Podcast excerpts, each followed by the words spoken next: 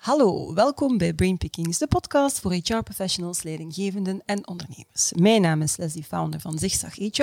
En iedere maand informeren, inspireren en dagen we jou uit om jezelf en je vakgebied heruit te vinden. Dat doen we met een maandelijks magazine, onze wekelijkse nieuwsbrief, dagelijkse updates via social media en natuurlijk met deze podcast.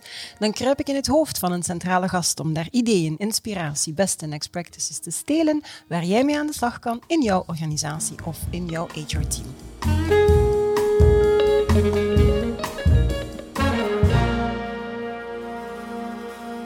als HR-professional ben je ook maar best beslagen in sociaal recht en arbeidsrecht. En daarom kruip ik minstens één keer per maand in het hoofd van een van de venoten of advocaten van Klaes en Engels, marktleider in België als het gaat over juridische HR-dienstverlening. En vandaag ben ik in, de, in het hoofd van Chris Engels, de gast, een van de oprichters van Klaes en Engels. We gaan het hebben over mergers en acquisitions, meer bepaald over outsourcing en overgang van ondernemingen.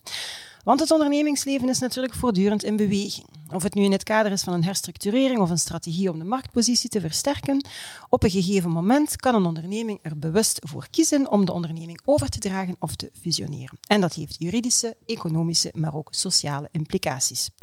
Wat zijn bijvoorbeeld de rechten van werknemers van een overgenomen onderneming?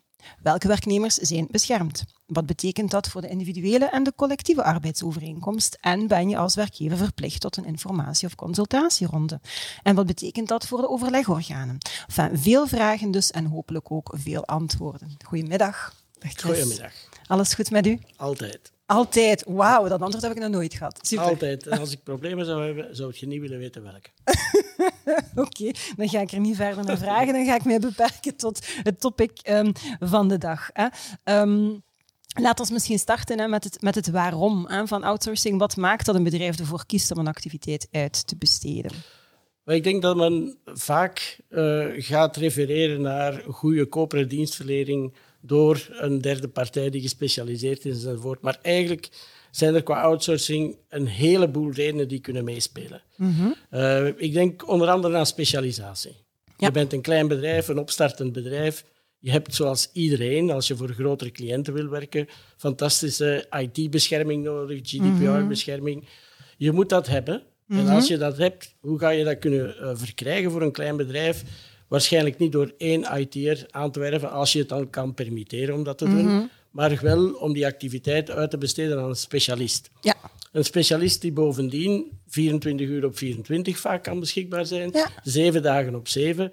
Uh, we zitten in een tijdperk met multinationals met uh, minder dan 100 mensen, maar die over de wereld verspreid zitten. Mm -hmm. Uw dienstverlening moet kunnen doorgaan. Dus rond de klok is ook niet zo simpel om bijvoorbeeld, wanneer je een bedrijf bent in België, om je zaken te regelen zodanig dat je mensen hebt die 24 uur op 24 beschikbaar mm -hmm. kunnen zijn. Mm -hmm.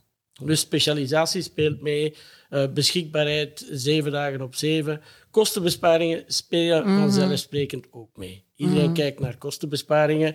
Uh, qua IT heb ik, kan ik twee of drie mensen aanwerven? Nee, wellicht niet. Dat is te duur. Het gaat goedkoper zijn wanneer ik die mensen uh, via een derde provider ga laten werken voor mij.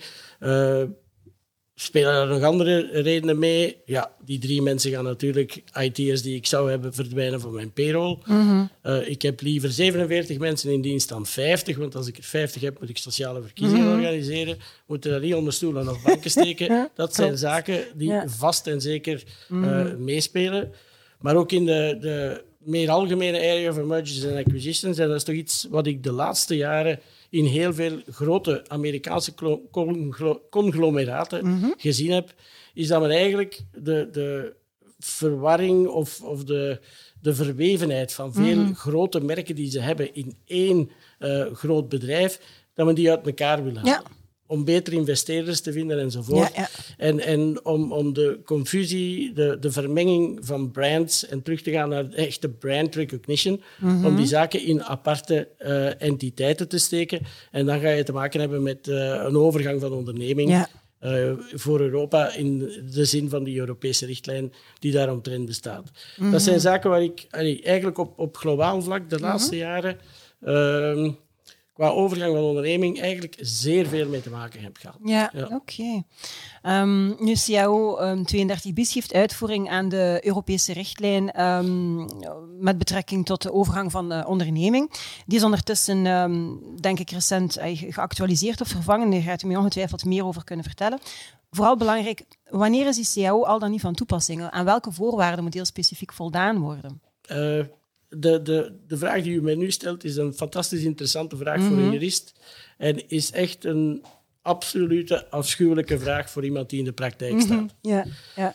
Um, ik geef er ook les over aan de, de KU Leuven en ik geef twee uur specifiek over het toepassingsgebied. ja, ja. Dus hoe moet je uh, die CO32 bis gaan toepassen en wanneer? Mm uh, en eigenlijk vertrekken we daar steeds van, van het concept, het onderscheid eigenlijk tussen een asset deal en een share deal. Ja. Waarbij je met een share deal uh, onmiddellijk gaat moeten weten dat je bij een share deal naar de CO32 bis en de Europese richtlijn niet moet kijken.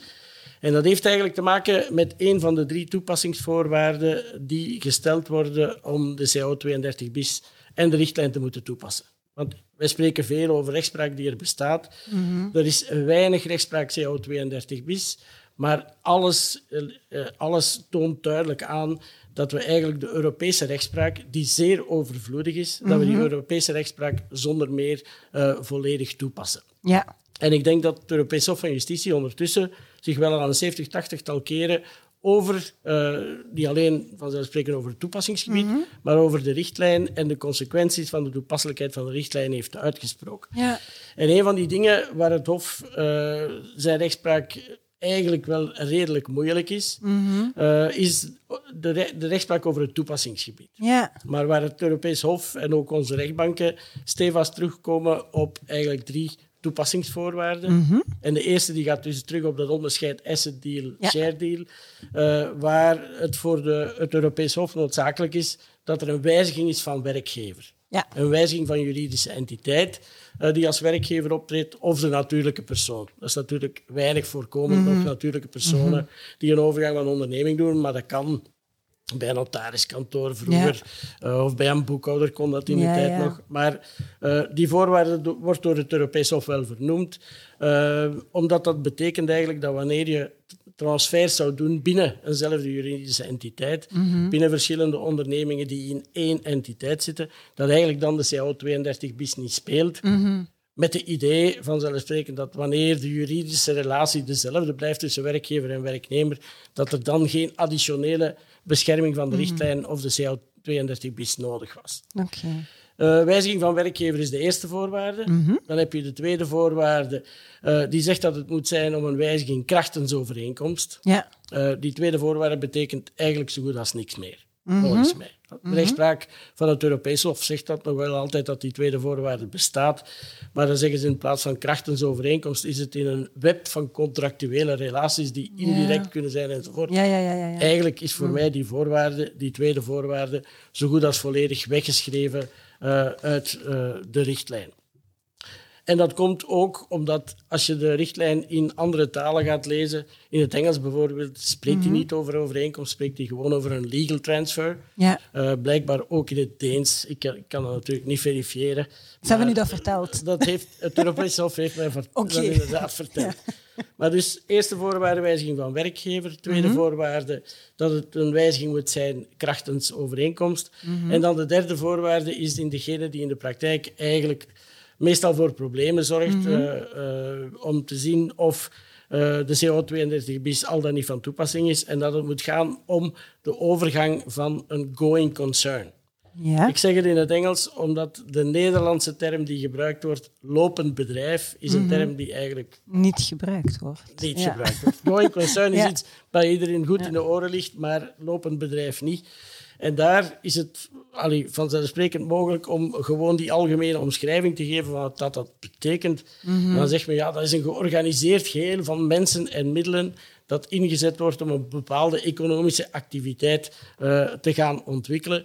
En dat zijn identiteit behoudt wanneer het wordt overgedragen. Mhm. Mhm. En dat klinkt allemaal heel schoon, Maar als je dat in de praktijk moet gaan toepassen, wanneer je een stuk van je IT-departement overdraagt of een stuk van een andere dienst, dan is dat eigenlijk allemaal niet zo evident mhm. om uit te maken of er al dan niet sprake is van een overgang in de zin van de CO32 bis. En ik zeg aan mijn studenten altijd, als je twijfelt, zeg maar ja, dat de richtlijn van toepassing is en de CO32 bis. Want de kans dat een rechtbank gaat oordelen dat het inderdaad zo is, is groter uh, dat het wel van toepassing gaat zijn dan wanneer het niet van toepassing gaat mhm. zijn. Oké, okay. dus dat is eigenlijk wat je normaal gezien op een ganse dag geeft, proberen samenvatten in een paar minuten. Um, zwart. Um, twee uurtjes nog. twee uur, ja, maar dan nog twee uur op vijf minuten vind ik al bijzonder straf. Um, overgang van onderneming krachtens overeenkomst heeft ook een aantal gevolgen. Wat betekent dat bijvoorbeeld in eerste instantie op niveau van de individuele hè, arbeidsovereenkomst? Misschien toelichten ja, aan de hand van een aantal voorbeelden of uh, omschrijven.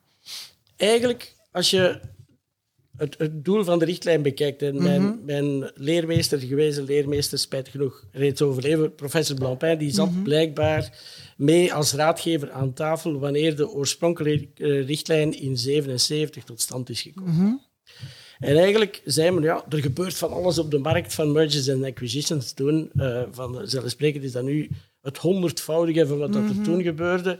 Maar er gebeurt van alles en eigenlijk zouden de individuele werknemers geen negatieve gevolgen mogen mhm. ondervinden van al die commerciële transacties die tussen ondernemingen uh, gaan plaats hebben. Ja. En dus de idee is eigenlijk dat, uh, zoals de Engelse term van de richtlijn het zegt, acquired rights, dat alle rechten die mensen hebben opgebouwd uh, in hun individuele arbeidsovereenkomst, dat al die rechten eigenlijk mee transfereren samen met de business of het stuk van de business dat mhm. wordt overgedragen uh, in het kader van de richtlijn en uh, de CAO 32 bis. En dus eigenlijk uw nieuwe werkgever wordt geconfronteerd met een situatie van arbeidsvoorwaarden die mm hij eigenlijk zonder meer moet respecteren. Ja. En daar is duidelijk dat het Europees Hof gezegd heeft van ja, kijk, dat is heel dwingend, die bepaling. Mhm. Dwingend in het voordeel van de werknemer, zodanig dat daar voor de overgang niet kan worden van afgeweken. Ja. Dus mhm. wanneer een overnemer u zou iets willen laten ondertekenen als werknemer om te zeggen van kijk, je doet afstand van dit, dat ja. dat recht, eigenlijk is dat allemaal niet, geldig. En ik weet dat we soms uh, ook samen met vakbonden CO's ondertekenen, voorafgaand aan de overgang met betrekking tot rechten die wensen zouden behouden. Uh, het enige wat we daar kunnen van zeggen is dat die CAO's eigenlijk ongeldig zijn. Okay. Maar meestal voorzien we daar dan ook in dat die na het moment van de overgang opnieuw worden ondertekend. En eenmaal die, na die, overgang, eenmaal die overgang heeft plaatsgehad, kunnen die CO's vanzelfsprekend terug worden uh, ondertekend en kan er over rechten en plichten terug onderhandeld worden, uh, zoals voorheen. Maar de bescherming, dat moet zeker en vast goed onthouden worden, mhm. is een uh, zeer dwingende bescherming. Ja. Maar kort samengevat, eigenlijk betekent het, wanneer we te maken hebben met een overgang in de zin van de richtlijn en de CO 32 bis, dat er voor de mensen qua individuele uh, arbeidsvoorwaarden eigenlijk niks zou mogen veranderen. Mhm, oké. Ehm, en als het dan gaat over de collectieve arbeidsovereenkomst, misschien op de verschillende niveaus, sectoraal, nationaal, op niveau van de onderneming zelf?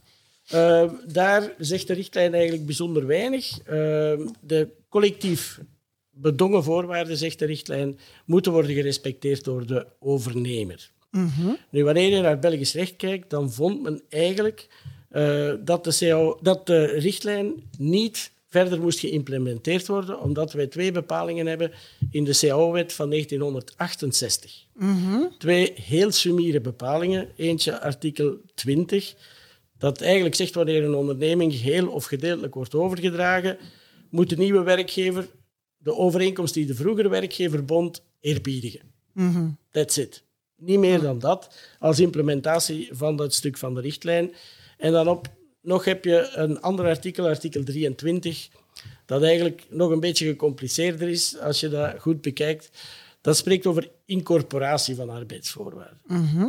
En eigenlijk zegt artikel 23, wat dat bedoeld was om uh, ervoor te zorgen dat de mensen niet te veel schokken in hun arbeidsvoorwaarden ondervonden wanneer men dat in 68 heeft ingevoerd. Mhm. Als een CAO ophoudt uitwerking te hebben, dan heeft die CAO eigenlijk in tussentijd impliciet de voorwaarden van een individuele arbeidsovereenkomst van de werknemers gewijzigd. Mm Bij CAO wordt een groepsverzekering toegekend, worden maaltijdchecks toegekend enzovoort. Wel, wanneer die CAO uh, ophoudt uitwerking te hebben, zegt artikel 23, hebben zich die voorwaarden genesteld in de individuele arbeidsovereenkomst en worden als zodanig uh, voor de werknemer mee overgenomen. En die mhm. twee zeer summiere artikelen zijn degene eigenlijk die we moeten gebruiken in het kader van een overgang van onderneming. En als we dan kijken naar de drie niveaus van collectieve arbeidsovereenkomsten die je vernoemde, vanzelfsprekend het, het topniveau Nationale Arbeidsraad, al die CO's, mhm. geven weinig problemen wanneer we op zijn minst te maken hebben met een overgang in de privésector omdat mm -hmm. vanzelfsprekend de CAO 32 bis is en blijft ook een CAO. En die uh, is dus niet van toepassing wanneer we te maken hebben met zaken uit de publieke sector. Mm -hmm. Het moet altijd wel gaan, uh, ook voor de richtlijn en de CO 32 bis, om economische activiteiten. Ja. Maar als je dat bekijkt, of het nu for profit is of niet, dat heeft er allemaal voor het Europees Hof van Justitie niks mee te maken. Mm Als het maar op de markt verkrijgbaar is, dan heb je eigenlijk te maken met een economische, activiteit. activiteit. Dus eigenlijk alles. Uh, van activiteiten wanneer het niet met gezagsuitoefening van publiek recht te maken heeft. Mm Dus alles komt daarvoor in aanmerking. Nationaal vlak geen probleem. Sectoraal vlak is absoluut het moeilijkste van allemaal. Mm omdat wanneer we te maken hebben, daar straks sprake over outsourcing, redenen van. Mm uh, bedrijven willen specialisatie. Ik wil zelf niet in mijn eigen kantoor bijvoorbeeld uh, zelf een eigen kuisdienst gaan mhm. ontwikkelen. Het is veel simpeler om dat over te laten aan diegenen die specialist zijn, die weten hoeveel mensen ze gaan nodig hebben enzovoort. Dus die contracten worden uitbesteed. Maar vanzelfsprekend, wanneer bedrijven die tot de chemische sector behoren hun kuisactiviteiten gaan uitbesteden aan een bedrijf dat de kuissector behoort, mhm. dan kom je in een ander paritair comité terecht. En als je in een ander paritair comité terechtkomt, heb je andere sectorale collectieve arbeidsovereenkomsten die van toepassing worden. Mhm.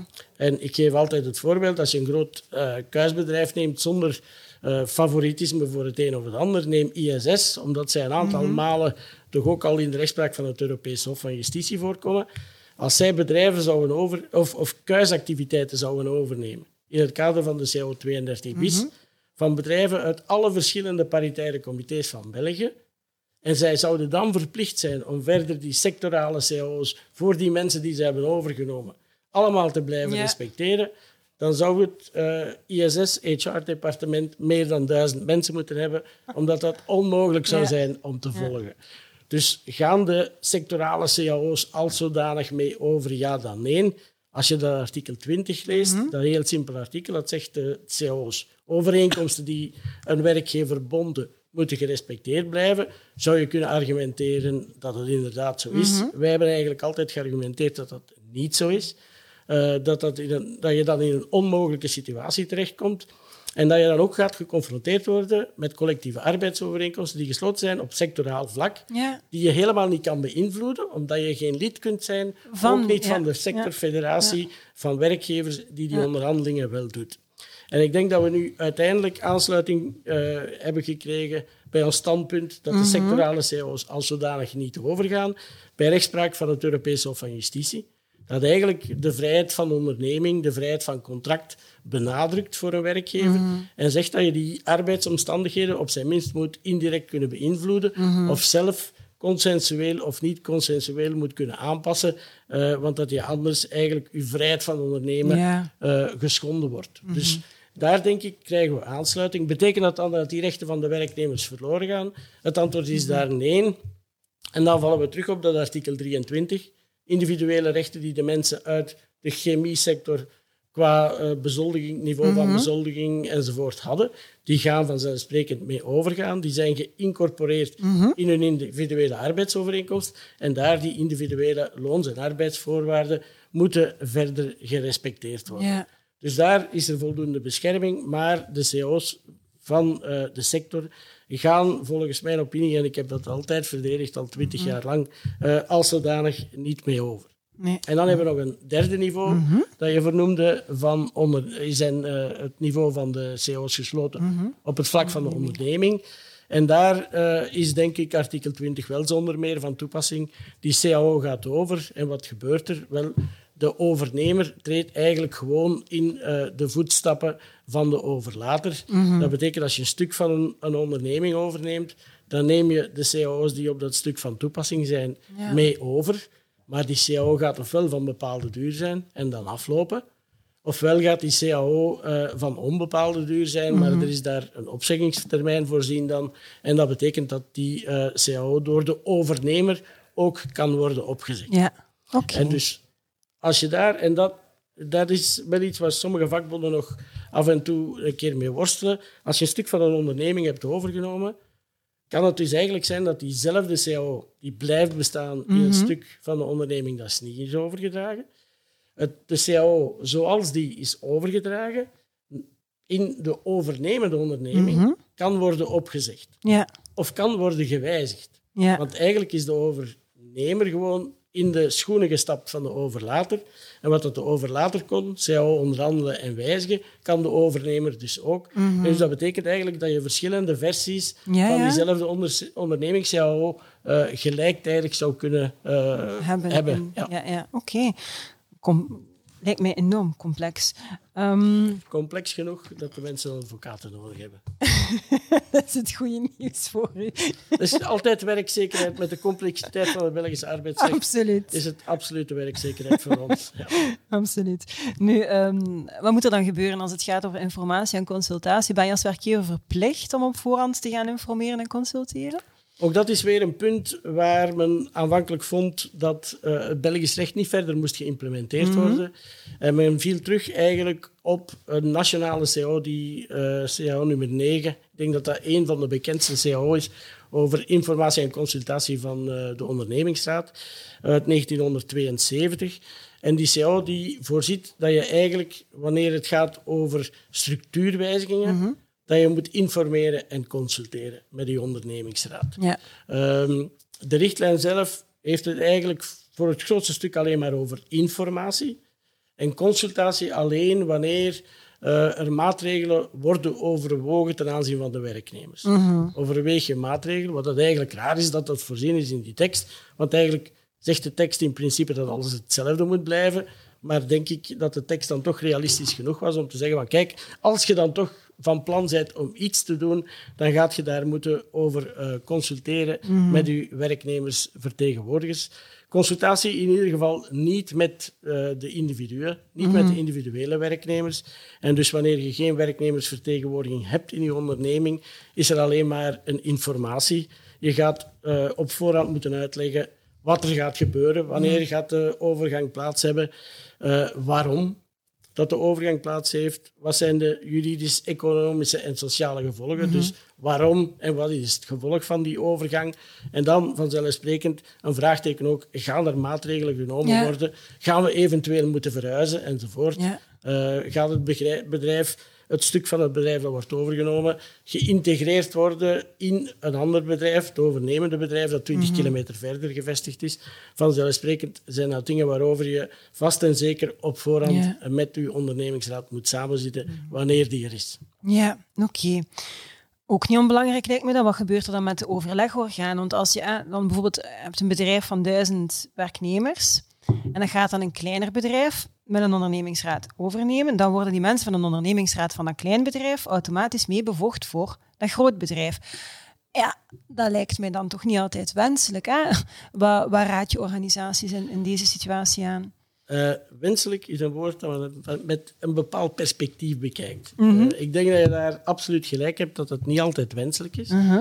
Maar de wet uh, van 1948 op de ondernemingsraden voorziet uitdrukkelijk een bepaling dat wanneer een onderneming met een ondernemingsraad voor wordt overgenomen en gaat naar een onderneming zonder ondernemingsraad, dat je eigenlijk die twee moet bij elkaar zetten. Mhm. Dus als je twee ondernemingsraden hebt, worden die eigenlijk bijna dubbel. niet dubbel zo groot, omdat het mhm. afhangt van het aantal werknemers, hoeveel vertegenwoordigers erin zitten, maar je gaat die moeten samenvoegen. Mhm. En die worden dan bevoegd voor het ganse bedrijf, maar dat is wel op voorwaarde dat uh, de aard van de technische bedrijfseenheid wijzigt. Mhm. Dat is de voorwaarde. Mm aard want als de aard van de technische bedrijfseenheid niet wijzigt, en technische bedrijfseenheid gaat over sociale verkiezingen, uh, als de aard van de technische bedrijfseenheid niet wijzigt en ik neem een bedrijf over, ik steek dat in een NewCo, een nieuwe uh, juridische entiteit, maar dat blijft zitten waar het zat, uh, er wordt niks geïntegreerd met het andere bestaande bedrijf, kleine bedrijf van 150 mensen heeft een ondernemingsraad, het grote van 1000 niet. Maar ze blijven volledig onafhankelijk van elkaar, sociaal-economisch gezien. Uh, economisch gezien wat minder, omdat het dan dezelfde uh, dominante onderneming gaat zijn. Maar in, in dat geval, wanneer er aan die aard van die technische bedrijfseenheid niks wijzigt, blijven de twee gewoon naast elkaar bestaan en gaat er geen, uh, geen ondernemingsraad moeten opgericht worden mhm. in het grote bedrijf. Mhm. De zaak is anders wanneer de aard van de technische bedrijfseenheid wijzigt. Mhm. En waar wij dan normaal kijken naar sociale en economische criteria. En dus wanneer je echt van plan bent om zaken te integreren, te harmoniseren enzovoort, volledig te laten samenwerken, dan denk ik dat het argument wel gemaakt kan worden dat de mhm. aard van de technische bedrijfseenheid um, wijzigt. En als dat inderdaad het geval is, uh, dan ga je die ondernemingsraad die bestond in dat klein bedrijfje inderdaad moeten gaan bevoegd maken voor dat grote bedrijf. Dus wat kan je dan best doen? Wel, uh, ik denk dat je best in eerste instantie kan voorzien uh, dat die aard van de technische bedrijfseenheid niet wijzigt. En mhm. dus niet onmiddellijk uh, economisch en sociaal volledig gaan te integreren, als dat praktisch gezien mogelijk is. Mhm, mhm. Als het niet mogelijk is, dan denk ik dat je als werkgever moet nadenken waarom dat je in dat groot bedrijf van die duizend mensen erin geslaagd bent om in directe contacten met je eigen mensen uh, erin geslaagd bent om geen ondernemingsraad te moeten oprichten, dat mhm. niemand geïnteresseerd was in sociale verkiezingen. En dan denk ik dat je die andere 150 of 100 op eenzelfde manier gaat moeten overtuigen dat het misschien later niet langer nodig gaat zijn uh, om sociale verkiezingen te houden. Maar het risico is vast en zeker daar naar de toekomst toe. En nog een klein woordje over die, die, die concepten van aard van technische bedrijfsbeleid mhm. die wijzigt. Eigenlijk is dat volgens mij een slechte implementering van wat er in de richtlijn staat. Mm Want de richtlijn spreekt eigenlijk, en we hebben daar nu ook rechtspraak van het Europese Hof van Justitie over, over wanneer de autonomie van de entiteit die overgaat, wordt gewijzigd. Mhm. En als je de rechtspraak bekijkt, dan zegt het Hof, ja, eigenlijk moeten we daar kijken naar wie deelt de instructies uit, worden die op eenzelfde manier uitgedeeld, uh, worden de machines op eenzelfde manier gebruikt. We kijken niet naar de top van het bedrijf, mhm. eh, hoe die beslist, maar we kijken naar lokaal. Omdat het, dat belangrijk is om te zien of die vertegenwoordiging die bestond verder moet blijven bestaan, ja dan nee. En ik denk dat onze vraag naar technische bedrijfseenheid, waar we dikwijls verschillende juridische entiteiten enzovoort in verschillende sites mhm. eh, met, elkaar, met elkaar gaan samennemen, dat dat eigenlijk de slechte vraag is, uh, slechte implementatie van de Europese richtlijn. Oké, oké. Ehm, Misschien tot slot om, om um, een aantal belangrijke boodschappen hè, die, die wil meegeven aan bedrijven die voor zo'n oefening staan. Heb, je zo'n soort van uh, ja, checklist met aandachtspunten waar dat ze zeker moeten uh, rekening mee houden om ongewenste verrassingen in de toekomst te gaan vermijden? Of hoe dat ze zich best kunnen voorbereiden hierop? Um, het kan altijd zijn dat er verrassingen zijn. Mm -hmm. En als je naar de richtlijn kijkt, dan zie je dat in de richtlijn in 2000 of in 2001 de geconsolideerde versie staat nu in, mhm. Dat lidstaten het kunnen mogelijk maken of verplicht maken dat een overlater de overnemer volledig informeert over alle loons- en arbeidsvoorwaarden. Mhm. Dat is een zaak die men in het Belgisch recht niet heeft gedaan, hm. wat het vaak bemoeilijkt, mhm. omdat als je herinnert, die drie voorwaarden die ik opgegeven ja. had voor de toepasselijkheid. De tweede was krachtensovereenkomst, maar die betekent eigenlijk niks meer. Mhm. Wanneer je uh, verschillende kuisfirma's hebt die met elkaar in concurrentie zijn in een tenderoffer, die met elkaar niet spreken, die met elkaar niet onderhandelen, mhm. dan kan het nog zijn dat de CO32 bis uh, op die verandering van toepassing is, mhm. van, van kuisfirma. Dus die mensen weten eigenlijk of wisten eigenlijk niet wat de voorwaarden waren van de overlater. Wel, daar heeft men op Belgisch vlak niet willen op ingaan, mhm. maar in sommige sectoren heeft men dat wel gedaan. En ik vind dat eigenlijk zeer positief, dat daar beschrijvingen van loons- en arbeidsvoorwaarden, eenmaal, zeker eenmaal uh, het contract toegekend is geweest, mhm. dat die de overzichten van loons- en arbeidsvoorwaarden eigenlijk wel worden meegedeeld. En ik denk wat, wat, je zeker en vast moet doen, wat, wat de meeste bedrijven ook wel doen, is een volledige sociale audit van het bedrijf dat ze gaan overnemen, zodanig dat je alle loons- en arbeidsvoorwaarden ook goed kent. Mhm. En bij die audit moet je eigenlijk ook dan nog een beetje verder gaan. En dan kom ik weer terug op de sociale verkiezingen. Maar als je mensen overneemt, uh, zelfs mensen die niet in de ondernemingsraad zitten. Stel dat je een stuk van het bedrijf overneemt en vijf van die mensen zijn kandidaat geweest bij de sociale verkiezingen, maar zetelen niet in de ondernemingsraad, mm zetelen niet in het comité preventie en bescherming op het werk. Die mensen zijn wel beschermd. Ja. Ja. Dus wanneer je geen lijst hebt van diegenen die overgaan en niet weet wie dat meegedaan heeft aan de sociale verkiezingen, mm vanzelfsprekend uh, is dat belangrijk om dat wel te weten. Dus dat zijn zeker en vast vragen uh, die je in overweging moet nemen. En dan denk ik, wat dat we ook altijd moeten doen, is als je enigszins wil dat de richtlijn niet van toepassing is, of de CO2-energie is, moet je eigenlijk zo weinig mogelijk overnemen. Ja. En wat bedoel ik daarmee? Als het kan dat het alleen maar om een activiteit gaat, een mhm. contract dat eigenlijk overgaat, dan kan je perfect gaan argumenteren dat de CO2-energie niet van toepassing mhm. is. Als je overlaat dan zegt van ja, maar neem dat materieel maar, want ik heb dat niet meer nodig en dit en dat. Uh, en de ene weet heel goed uh, hoe dat de mhm. ploegen draaien, zou je die geen aanbod doen enzovoort. Wel, dan ben je eigenlijk zelf stapjes aan het nemen naar de toepassing van de richtlijn. Ja. Dus alles wat je niet nodig hebt, zelfs als je het er gratis bij krijgt, zou ik zeggen, laat het vallen als je eraan denkt dat de richtlijn niet van toepassing is. Okay. Als je wil dat de richtlijn van toepassing is, en dus dat de mensen eigenlijk naar Belgisch recht verplicht zijn om mee over te gaan met een stuk van het bedrijf dat mee overgaat, moet je vanzelfsprekend zoveel mogelijk mm gelijkenis creëren en zoveel mogelijk van die zaken gaan overnemen. Amai, ja. Ik vond dat... Ik, ik, ik vind, ik, ik vind het persoonlijk, maar dat is misschien omdat ik er van iets verder af sta, toch wel een vrij complexe materie. Ik kan me inbeelden dat mensen daar dan ook effectief externe expertise willen voor, uh, voor, voor in huis halen. Eigenlijk dat u eigenlijk net zelf, uh, zelf aangaf.